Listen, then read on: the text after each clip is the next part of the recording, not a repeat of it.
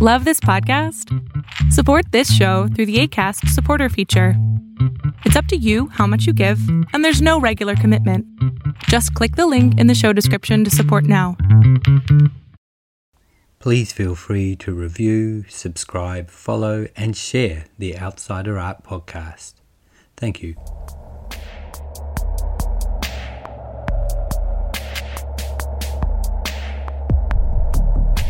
Hello, and welcome to the Outsider Art Podcast, Episode 4 Adolf Wolfli, Part 3.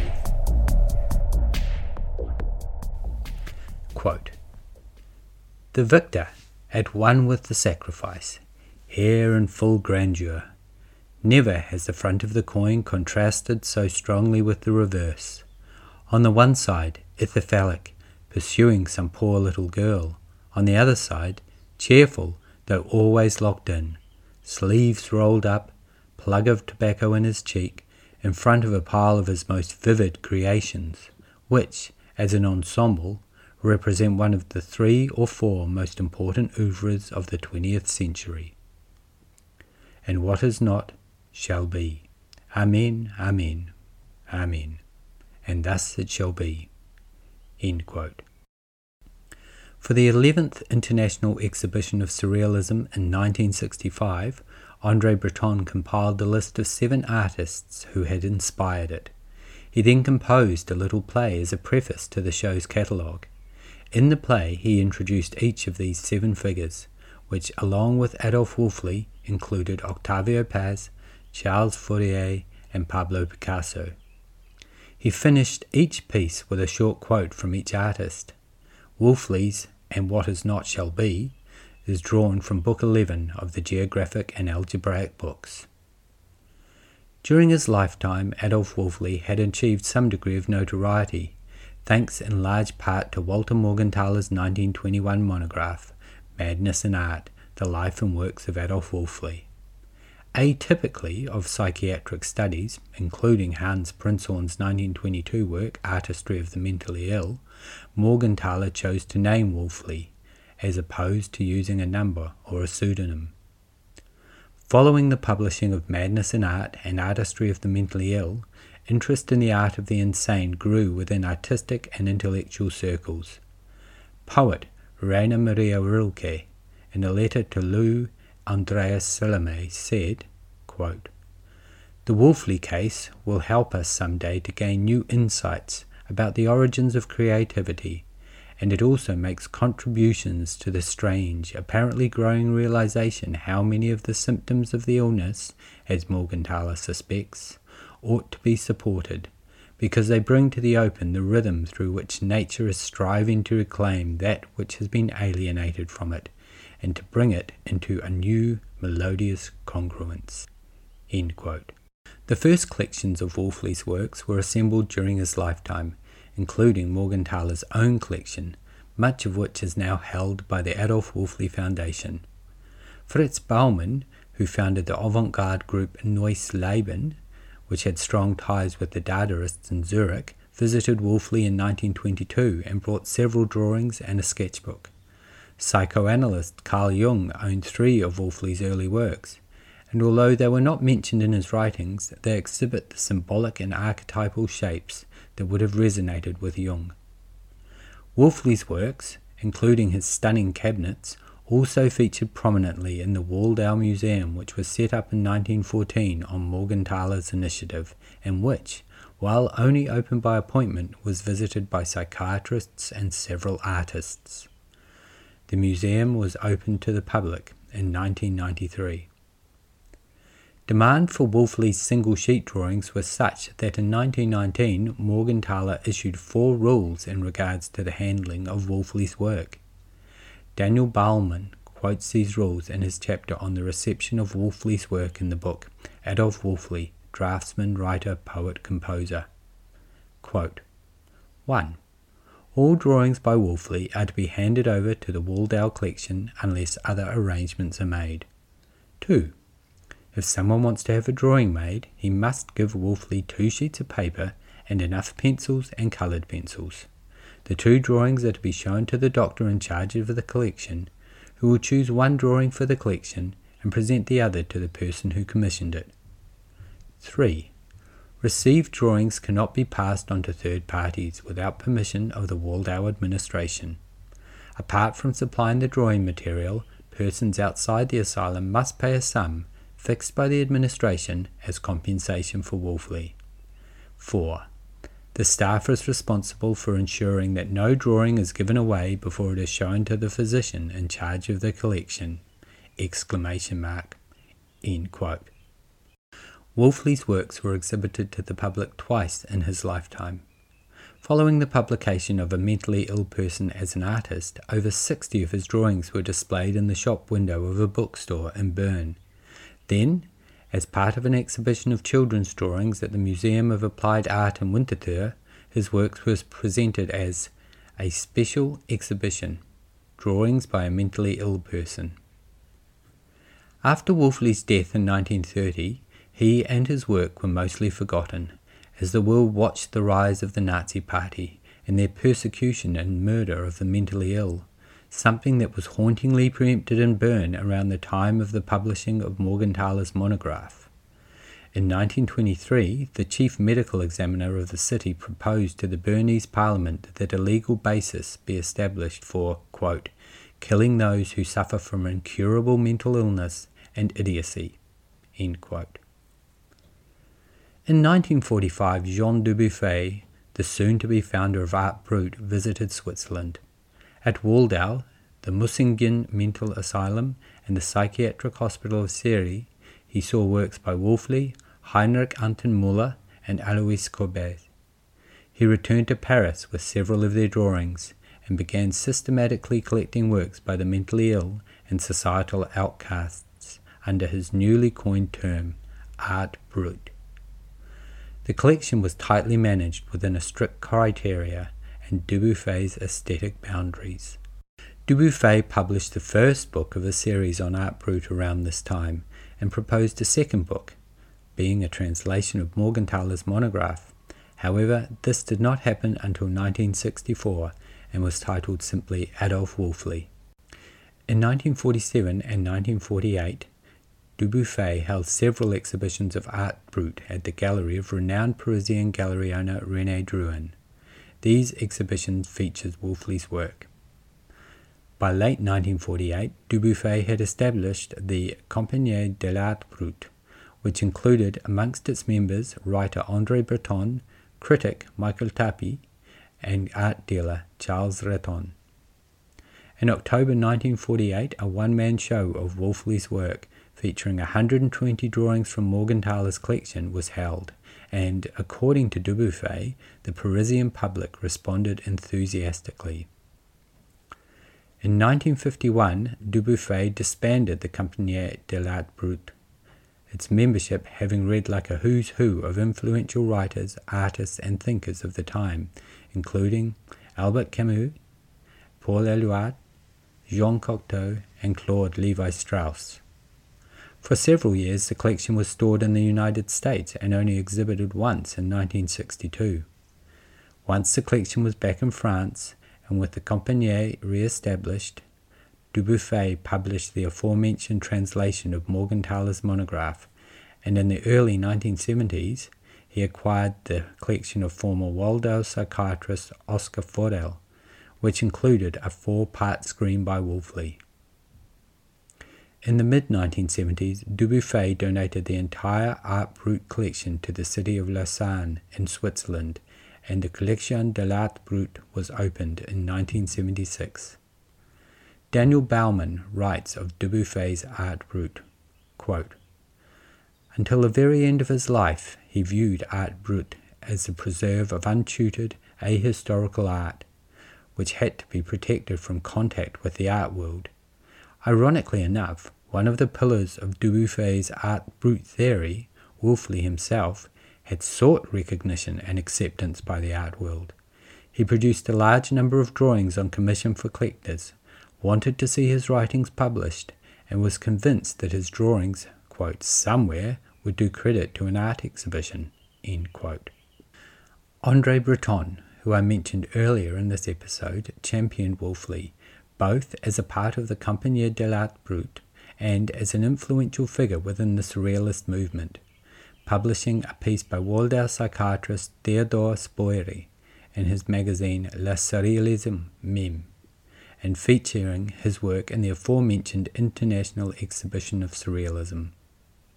Following the end of the Second World War, there was also an emergence of a new generation of psychiatrists in the field of psychopathology and art.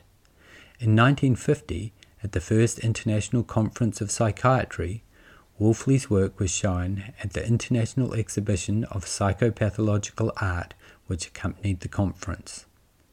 In 1956, Robert Volmat's L'Art psychopathologique was published. It was the first substantial work since Hans Prinzhorn's Artistry of the Mentally Ill emerged in 1922. Further exhibitions followed, and in 1959 the Society of Art and Psychopathology was founded. In 1963 the journal Borderland of Psychiatry, started by Theodore Spoerri and Hans Heimann in 1958, was adopted as the official review of the Society of Art and Psychopathology. Spoerri and Heimann, both psychiatrists at Waldau, had given a joint lecture course in 1955 called Mental Illness, Religion and Art at the University of Bern, which was attended by the future curator of the Adolf Wolfli Foundation, Spoerri, and art historian and curator Harald Szeemann.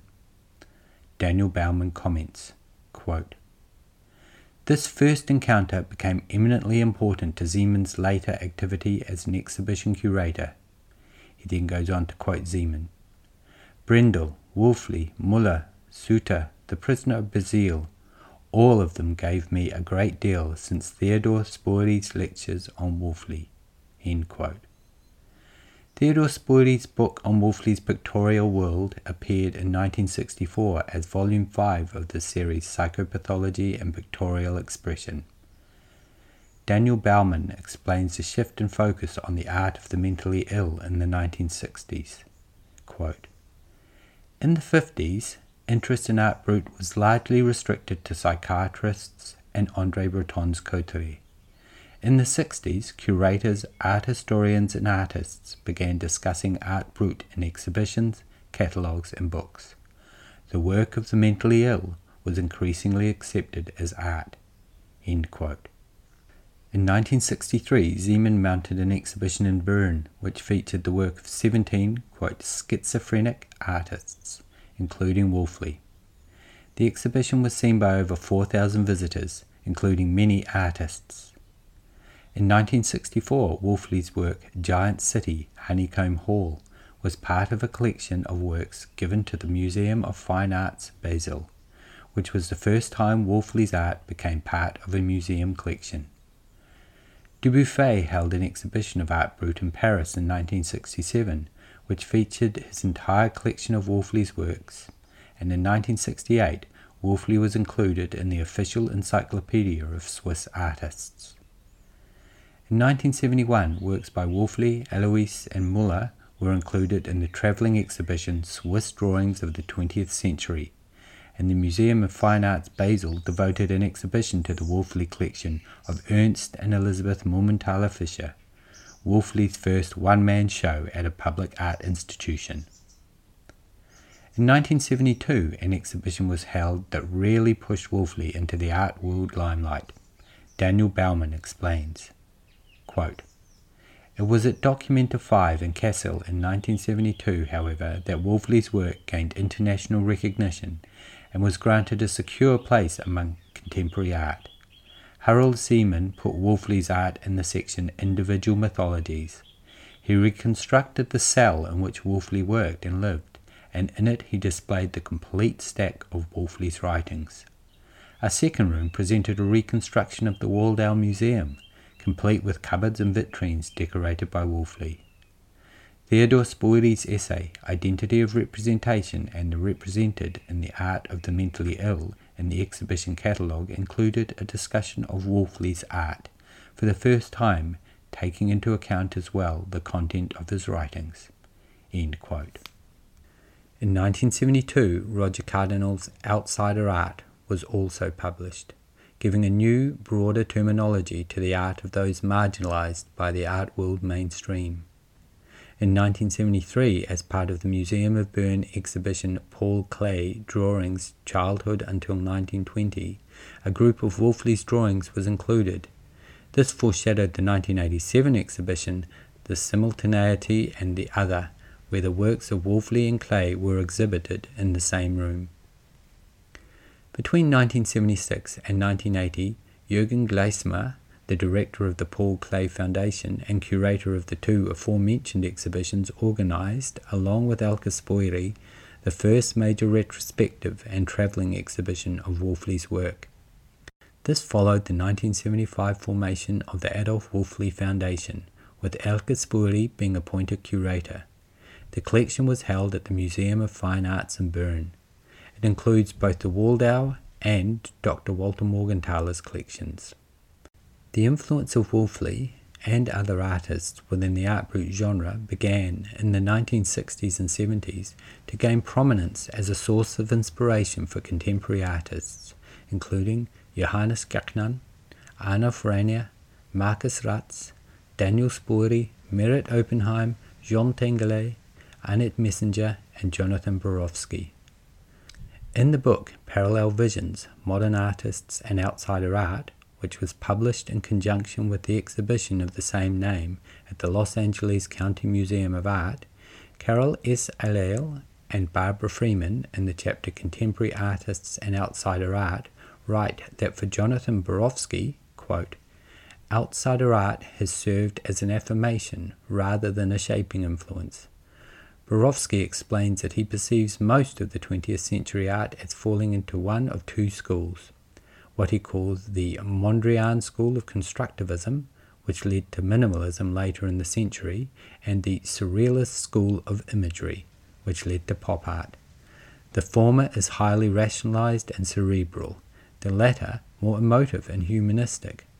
Borofsky aspires to combining both aspects in his work in the way that Adolf Wolfli, an outsider he has admired since the 1970s, did. Borofsky sees Wolfli's intricate drawings, which completely cover the page, accompanied by words and at times musical notation as well, as confirmation of his own tendencies, as evident in counting from one to infinity. The work, which began in 1969 as, and they quote Borofsky here, the clearest, cleanest, most direct exercise that I could do that still had a mind to hand to pencil to paper event occurring, subsequently became richer and fuller. In 1971, after counting for a couple of years and doing nothing else, I had the occasional need to scribble on the same sheet of paper as the counting. It was like taking a break. The counting had become a break from the thought process, and the scribbling now became a break from the counting. Here again we see the combination of the physical and the cerebral that is so fascinating to Borofsky and that he sees exemplified in Wolfli's drawings. They also describe Jean Tinguely and Bernard Luginbühl's incineration happenings between 1976 and 83. Quote, Jean Tinguely, in collaboration with Bernard Luginbühl, paid homage to Wolfli by burning Luginbühl's wooden sculpture Zorn, named after the term Wolfli used to denote a particular mystical number whose precise definition was understandable only to him. For this memorial celebration, Tinguely attached explosives to the wooden sculpture, which then spewed sparks, flame, and smoke, meant to represent Wolfli's own volatile creativity. Wolfli's work has also influenced composers and musicians, and while his actual musical compositions have rarely been performed, the content of his narrative works, especially the first two, have served as inspiration for several works by composers such as Per Norgard, Wolfgang Rihm, Ingomar Grunau, Graham Revell, and Regina Ehrman. Artist Terry Riley has performed a work in progress based on Wolfli's universe, having seen his drawings in a 1987 exhibition. Wolfli's narrative works have also been transcribed, studied, and featured in readings. Thanks in large part to the Adolf Wolfli Foundation, for the last 40 years, Wolfley's art has been shown in numerous group and one man shows. Daniel Baumann lists many of these in the book Adolf Wolfli, Draftsman, Writer, Poet, Composer. And of course, Wolfli's work has been at the forefront of interest in outsider art from the global art market, with his works fetching the sort of prices that Wolfli himself would have undoubtedly felt that they deserved. I'll finish this episode on Adolf Wolfli with two quotes from Charles Russell's Groundwaters, A Century of Art by Self-Taught and Outsider Artists, where he reflects on Walter Morgenthaler's assessment of Wolfli. Quote, Without fully developing a theory of the psychology of art, Morgenthaler asserted that Wolfli's struggles shared with all artists a heightened effort to create a visual and conceptual order reflective of a desire for psychic coherence and experience. While he held that this desire was fundamental to all humans, Morgenthaler posited that the basic processes of creating imaginative order were felt to greatest effect by the artist. And he quotes Morgenthaler The task of the artist is twofold to crystallize the form given him by nature as purely as possible. This is his true artistic task but to permeate and fill this form with life is the more general and human task of the artist. Russell continues. Morgenthaler realized Wolfli's work may have been wondrous and of the highest artistic order, but ultimately the vision within was mad and could only be approached and observed from outside. Like the mystic, Wolfli the artist descended to beneath the surface delusion of the senses and the intellect into the great irrational substratum, but was not able to return whole with a coherent message for the world. Wolfli was ill, broken by his condition, and he could not integrate his psychic experience with those of others. His oeuvre was not a cure, but an essentially autistic terrain of struggle, whose associative meanings were intelligible to him alone. We are drawn to the works because of the play of apparent passion and order, but ultimately cannot share in them. Nonetheless, his work provides us with a direct sensation of the desire for the mystical encounter that underlies human experience and art especially, and it offers a particularly vivid insight into the essential struggle of chaos and order that lies within each of us. The work of Adolf Wolfli must certainly stand as a giant creation within the art world. The depth and breadth of his oeuvre alone places it amongst the most significant artistic achievements in history. I would encourage all of you who are lucky enough to have the opportunity to view Wolfli's work in the flesh to spend some time with it. Sadly, I've only been able to see his work in books, articles, and online. But knowing how different this experience is from seeing work up close and in person, I certainly hope to remedy this situation in the future. I have only skimmed the surface of Adolf Wolfli in these three episodes, so I would encourage you to visit shows.acast.com slash outsider-art-podcast for a reading list where you can do some further exploration. Coming up on the Outsider Art podcast, we will be looking at the tragic life and masterful work of an artist who deserves to stand alongside the Mexican greats.